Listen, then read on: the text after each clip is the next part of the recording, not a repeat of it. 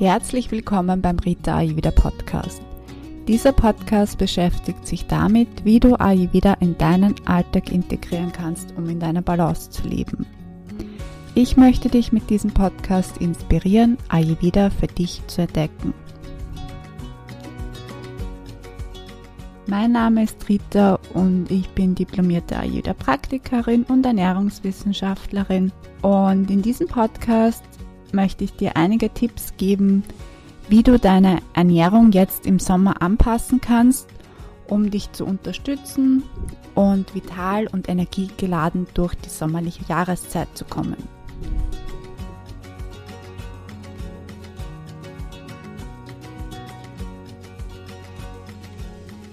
In dieser Podcast-Folge geht es um die ayurvedische Sommerküche. Und laut ayurvedischen Wissen ist es empfehlenswert, dass du deine Ernährung an die in der Jahreszeit vorherrschende Energie und aber auch an das in dir gerade vorherrschende Dusche anpasst. Und in dieser Folge werde ich dir erzählen, wie dich die Ernährung im Sommer bestmöglich unterstützen kann. Dazu vorab ein wenig Hintergrundwissen. Und zwar ist die Sommerzeit aus ayurvedischer Sicht die Zeit des Pitta-Doshas. Und das Pitta ist das Feuerdosha im Ayurveda, die Feuerenergie. Und durch die in der Natur sehr stark vorhandene Hitze, durch die vermehrte Sonneneinstrahlung geht der Ayurveda davon aus, dass auch das Pitta-Dosha in uns erhöht wird. Und wenn in der Natur draußen ein Dosha sehr stark vorhanden ist, dann haben wir als Mensch auch die Tendenz dazu, dieses Dosha in uns anzusammeln. Daher haben wir im Sommer eher den Hang, in eine Pitta-Balance leichter hineinzurutschen. Und wenn sich zu viel Pitta in dir angesammelt hat, dann neigst du zu Anzeichen wie Hitze, Schwitzen, brennenden Gefühl im Körper. Es können zum Beispiel brennende Füße sein, aber auch Sodbrennen, Magenschmerzen, Entzündungen oder Reizbarkeit. Und das Pitta hat einen sehr starken Zusammenhang mit, mit unserem Verdauungsfeuer, dem Agni. Ist das Pitta-Dosha erhöht, dann ist zumeist das Akne auch erhöht. Daher könnte man eigentlich meinen, dass das im Sommer auch der Fall ist und dass dadurch unsere Verdauungskraft sehr stark ist. Aber im Sommer lässt unsere Verdauung eher nach und das Akne ist nicht so stark wie sonst. Und der Grund ist, dass der Körper durch das heiße Wetter unser inneres Feuer zurückfährt, sonst würden wir übertrieben gesagt aus ayurvedischer Sicht von innen her verbrennen. Das heißt, er schafft eher einen natürlichen Ausgleich, indem er das Agni etwas herunterfährt, vor allem in den heißen Monaten des späten Sommers, damit wir da ein bisschen im Gleichgewicht bleiben. Du kennst es wahrscheinlich auch, dass du bei heißen Temperaturen eher weniger Appetit vor allem auf schwere Speisen hast. Das heißt, aus ayurvedischer Sicht sind im Sommer gekochte Speisen, natürlich auch mit ein bisschen Rohkost, aber der Hauptanteil sollte gekocht sein. Auch sehr sinnvoll, weil wir so unserem Akne, das eben im Sommer nicht so stark ist, einen Großteil der Arbeit abnehmen. Das heißt, je heißer die Temperaturen sind, vor allem dann in Richtung Spätsommer, wenn es so über 30 Grad geht, desto leichter verdaulicher sollte das Essen auch gestaltet sein. Und ich habe es vorhin schon erwähnt, dass im Sommer eben das Pitta-Dosha sehr stark ist und das hat eine feurige, erhitzende Qualität, ja, auch ähm, eher eine säurebildende äh, Qualität. Und deshalb empfiehlt sich im Sommer eher auf die Eigenschaften kühlend und basisch zu achten. Die Nahrungsmittel sollten auch von der Qualität her saftig sein, wie zum Beispiel Früchte, die wir eh im Sommer vermehrt verzehren um den Körper eben auch von innen heraus zu befeuchten und die Hitze auszugleichen. Was zählt jetzt oder welche Lebensmittel haben solche Qualitäten? Vor allem Gemüse, vor allem das grüne Gemüse, wie Zucchini, wie Sohlen, also die grünen Bohnen, Gurken, Brokkoli, Spinat, Mangold und Salat. Das sind alles Gemüsesorten, die im Sommer sehr empfehlenswert sind aber auch Kartoffeln zum Beispiel, Kohlrabi, der Fenchel ist sehr gut, der Kaffeeol, also der Blumenkohl oder auch zum Beispiel Artischocken. Ein typisches Sommergemüse sind auch die Tomaten oder Paradeiser. Die sind eher Pitta erhöhend, also eher dieses Feuerdoscher verstärken. Und deswegen sollte man sie jetzt nicht in Übermaß essen, vor allem wenn man schon sehr viel Pitta von Natur aus in sich hat oder auch gerade in einer Pitta-Dosha Imbalance drinnen ist, dann ist es gut, die Menge eher vorsichtig einzusetzen, zu schauen, dass die Tomaten möglichst reif gegessen werden und eben nicht übermäßig weil sie sonst einfach vor allem Säureproblematiken, zum Beispiel Sodbrennen oder Gastritis, das wissen wir auch aus der westlichen Wissenschaft, verstärken können. Vom Obst her sind zum Beispiel Melonen sehr toll, weil die eine wunderbare befeuchtende Eigenschaft haben. Die bestehen natürlich aus Fruchtzucker, aber auch zu einem Großteil aus Wasser. Das heißt, sie erfrischen und die gleichen auch die äußere Hitze aus aber auch alle einheimischen Obstsorten, vor allem Steinobstsorten, wie zum Beispiel Pfirsiche, Kirschen, Marillen, also die Aprikosen oder die Zwetschgen, die Pflaumen. Das sind alles tolle Sommerfrüchte und gegen Ende des Sommers gibt's dann auch die Trauben zum Beispiel, aber auch die Granatäpfel, die haben eher einen herben Geschmack, der auch Pitta ausgleichend wirkt. Auch die sind hervorragend im Sommer geeignet. Sehr gut im Sommer sind auch jede Menge frische Kräuter. Also zum Beispiel Koriander, Salbe und Petersilie sind sehr empfehlenswert. Die frischen Kräuter, die haben sehr viel Bitterstoffe drin, die das Verdauungsfeuer, das Agni unterstützen, aber gleichzeitig auch Pitta ausgleichend wirken. Und ich möchte ja auch drei Pitta ausgleichende Kräuter vorstellen. Das erste Kraut ist der Koriander. Gemeinhin wird der Koriander auch als Wanzenkraut bezeichnet. Und das deutet schon ein bisschen darauf hin, dass der Geschmack vom Koriander jetzt nicht jedermanns Sache ist. Der Koriander enthält Aroma- und Duftstoffe, die bei manchen Leuten eine sehr starke Ablehnung hervorrufen. Das ist zum Teil, hat man herausgefunden, auch genetisch bedingt. Diese Personen berichten dann so von seinem seifenartigen Geschmack. Die können sich mit dem Geschmack des Korianders nicht gut anfreunden. In der ayurvedischen Heilkunde wird der Koriander als kältebringend und durstlöschend klassifiziert. Es wird sehr oft auch der Saft vom Blattkoriander verwendet, um da eine Flüssigkeit herzustellen, die eben auch gegen brennende Augen hilft, was auch mit einem erhöhten Pitta zu tun hat, oder ähm, Hautrötungen. Und der frische Koriander ist auch sehr gut, um die Verdauung zu unterstützen. Das heißt, er hält das Agni in einer guten Balance und er wirkt aber auch Pitta reduzierend. Und er eignet sich auch sehr gut, wenn man zum Beispiel in einer Speise eher etwas hat, was erhitzend drin ist, zum Beispiel Senfsamen, Pfeffer, Chili, das sind eher erhitzende Gewürze. Dann kann man mit einem wenig Koriander ausgleichen. Und den Koriander verwende ich am liebsten einfach zum Bestreuen, aber auch für Chutneys oder Reiters. Und der Salbe wird vor allem in der mediterranen Küche eingesetzt, aber er ist auch aus ayurvedischer Sicht sehr sinnvoll, weil er sehr viele ätherische Öle hat, die einen bitteren Geschmack in unsere Speisen bringen. Und der Salbei gilt im Ayurveda als bitter und herb, also als zusammenziehend und wirkt auch bitter reduzierend.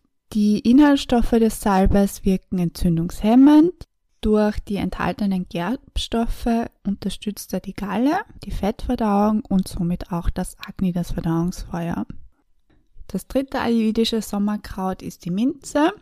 Da gilt vor allem als sehr heilkräftig die echte Pfefferminze, also Mentha piperita.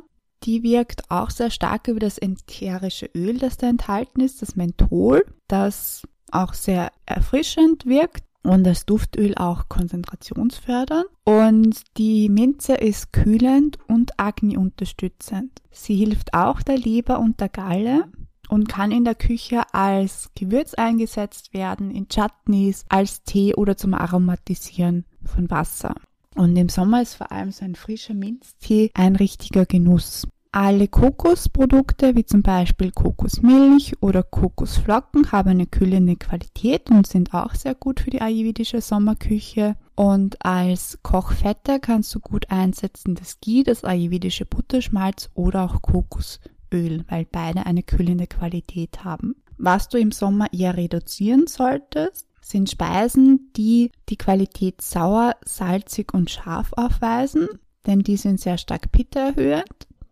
Und dazu zählen saure Nahrungsmittel wie saure Früchte, also saure Beeren, Kiwi, Ananas, aber auch Essig oder fermentierte Lebensmittel. Vor allem aber scharfe Gewürze wie zum Beispiel Chili, Pfeffer, große Mengen an Ingwer, Zimt und Nelke solltest du eher vermeiden. Und es gibt auch einige scharfe Gemüsesorten wie zum Beispiel Zwiebel, Knoblauch, scharfe Paprika oder Radieschen. Man könnte jetzt meinen, dass wenn wir so viel äußere Hitze haben, dass wir uns da mit kalten Speisen und Getränken herunterkühlen sollten, vielleicht auch mit eisgekühlten Speisen. Aus ayurvedischer Sicht wird das eher nicht empfohlen. Ich habe schon zu Beginn erwähnt, dass eben das Agni im Sommer eher niedrig ist und alles Kalte ist etwas, was das Agni noch mehr dämpft. Deswegen werden kalte Speisen und Getränke im Ayurveda nicht empfohlen. Vor allem eisgekühlte Dinge wie Eiswürfel oder Speiseeis sind Sachen, die das Agni eher dämpfen. Im Ayurveda ist aber nichts verboten und deswegen kannst du dir natürlich auch im Sommer dein Eis gönnen. Wenn du das Agni dabei bestmöglich unterstützen möchtest, dann isst du es am besten um die Mittagszeit und du wählst am besten ein Eis aus, das keine Milchprodukte und Früchte gleichzeitig enthält. Eisgekühlte Getränke, also mit vielen Eiswürfeln drinnen, vor allem in großen Mengen. Heißt, wenn du jeden Tag einen halben Liter eines Getränks mit Eiswürfeln trinken würdest, das wäre im Sommer aus ayurvedischer Sicht nichts als sinnvoll, weil es eben dein Agni zu stark dämpft. Regelmäßig zu trinken ist im Sommer natürlich wichtig, weil wir vermehrt schwitzen und diese Flüssigkeit müssen wir eben auch wieder ausgleichen. Vermeide es jedoch, wie gerade erwähnt, zu viele heiße Getränke, wie zum Beispiel heißen Tee, abgekochtes Wasser oder Ingwerwasser zu dir zu nehmen. Deine Getränke können gern leicht äh, warm sein oder auch bei Zimmertemperatur getrunken werden. Im Sommer möchtest du wahrscheinlich genauso wie ich möglichst wenig in der Küche stehen. Deshalb mache ich zum Beispiel verschiedene Pfannengerichte, indem ich zum Beispiel Gemüse, das gerade Saison hat, da habe ich dir ja vorhin schon ein paar Tipps gegeben, dass ich dieses Gemüse mit Gewürzen anbrate, dann einfach gekochtes Getreide dazu gebe. Das kann ein Quinoa sein, ein Dinkelreis, ein Basmati-Reis oder ein Couscous. Und dann gebe ich noch etwas Eiweißhaltiges dazu, wie zum Beispiel Linsen oder Kichererbsen oder auch Tofu oder Feta. Und schon habe ich ein fertiges Essen. Was ich auch sehr gerne mache im Sommer sind verschiedene Salate. Zu viele Rohkostsalate sind laut Ayurveda nicht ideal, aber du kannst doch Salate auf der Basis von Getreide, Hülsenfrüchten oder gekochtem Gemüse machen. Ich mache zum Beispiel gerne einen Brokkolisalat oder auch einen Süßkartoffelsalat. Diese können dann als Hauptmahlzeit oder auch als Beilage in die ayurvedische Sommerküche eingebaut werden. Hier findest du auf meinem Blog zum Beispiel ein Rezept, das du ausprobieren kannst, und zwar den Bulgursalat mit gegrilltem Gemüse. Das ist ein Rezept aus meinem E-Book Ayurvedische Sommerküche. Und dieser Salat eignet sich sehr gut zum Vorbereiten, zum Mitnehmen oder zum Beispiel auch für ein Grillfest. Was ich im Sommer auch sehr gerne esse, sind Aufstriche oder Dips mit gegrilltem Gemüse. Und als Abendessen leichte Gemüsesuppen, wie zum Beispiel eine Zucchini-Kräutersuppe oder auch ein Curry mit Kokosmilch. Als Getränke sind meine Favoriten kühlende Lassis, wie zum Beispiel ein Kokos-Kardamom-Lassi oder ein Rosenwasser-Lassi, aber auch Tees bei Zimmertemperatur, wie zum Beispiel ein Rosenminzertee oder ein Hibiskus-Traubentee. Und um dir die ayurvedische Küche einfach schnell und schmackhaft zu machen, habe ich eine Serie mit saisonalen E-Books entwickelt. Da findest du in jedem E-Book eine Einführung in die Ernährung in der jeweiligen Jahreszeit und du hast auch Rezepte. In jedem E-Book sind über 30 vegetarische ayurvedische Rezepte drinnen, die Zutaten enthalten, die für diese Saison gerade sehr sinnvoll sind. Die Rezepte sind außerdem sehr schnell zubereitet, sie sind in der Zubereitung sehr simpel und sie schmecken aber auch gut. Und dadurch, und das ist mir sehr wichtig, kannst du einfach die ayurvedische Ernährung leicht in deinen Alltag einbauen. Und von den E-Books ist erst kürzlich das E-Book für die ayurvedische Sommerküche erschienen und da findest du auch nochmal eine Einführung in die ayurvedische Ernährung im Sommer mit jeder Menge Infos und Tipps für deine Sommerküche. Und das E-Book enthält, wie gesagt, 30 vegetarische Rezepte. Viele davon sind vegan oder haben eine vegane Option. Und die Bandbreite der Rezepte reicht von Frühstück über Chutneys, Reiters und sonstige Beilagen, wie du Gemüse zum Beispiel zubereiten kannst. Du hast aber auch sehr viele Hauptgerichte drin und natürlich fehlen auch ayurvedische Desserts nicht. Und im E-Book für die Sommerküche hast du zum Beispiel ein Rezept, wie du dir Mandelmilch selbst machen kannst, wie du dir einen Kokosporridge als sommerliches Frühstück zubereiten kannst. Du hast ein Rezept für Nussgranula drinnen, wenn du im Sommer ein wenig Abwechslung bei deinem Frühstück haben möchtest. Du hast mein Rezept für ein Zitronenmelisse-Chutney drinnen, verschiedene Suppen, wie zum Beispiel eine Kartoffel-Kokossuppe, eine Erbsen-Minzsuppe. Du findest Salatrezepte drinnen für einen Bulgursalat, für einen Linsensalat. Es gibt einen Paprika-Hanfaufstrich, den du auch als Soße für Nudeln verwenden kannst. Du hast verschiedene Sommercurry-Rezepte drin, wie zum Beispiel ein Kurkuma-Kokos-Curry mit Beluga-Linsen, ein Kartoffel-Spinat-Curry oder ein Zucchini-Tomaten-Curry. Außerdem findest du ein Rezept für einen ayurvedischen Gewürztofu, den du zum Beispiel auch grillen kannst. Du hast ein Rezept für einen Rosenminztee, für den Hibiskus-Traubentee, den ich vorher erwähnt habe. Das Kokos-Kardamom-Lassi-Rezept aber auch den Wassermelonen-Minzesaft, den ich sehr gerne habe. Und als Desserts zum Beispiel Kokoscookies oder auch den Kurkuma-Kokoskuchen, der bei meinen Kochkursen auch immer sehr gut ankommt. Und im E-Book findest du, wie gesagt, das Rezept dafür. Wenn dich das interessiert, findest du auf meiner Webseite rita-ayurveda.at E-Books die Möglichkeit, das E-Book zu beziehen. Den Link dazu findest du auch in den Shownotes. Auf meinem Blog findest du auch tolle Sommerrezepte, wie zum Beispiel eine Minz-Kardamom-Limonade, ein Koriander-Mandel-Chutney oder auch einen Kokos-Basmati-Reis. Und meinen Blog findest du unter rita-ayurveda.at-blog. Auch da findest du den Link in den Shownotes. Ich wünsche dir jetzt viel Freude damit, den Ayurveda in deine Sommerküche zu integrieren und natürlich auch viele genussvolle Momente, wenn du Rezepte ausprobierst. Der Sommer ist für mich immer so eine Jahreszeit, wo wir aus dem Vollen schöpfen können. Also wir haben sehr, sehr viele Gemüse- und Obstsorten und das regt mich dann auch immer an, ein bisschen was auszuprobieren.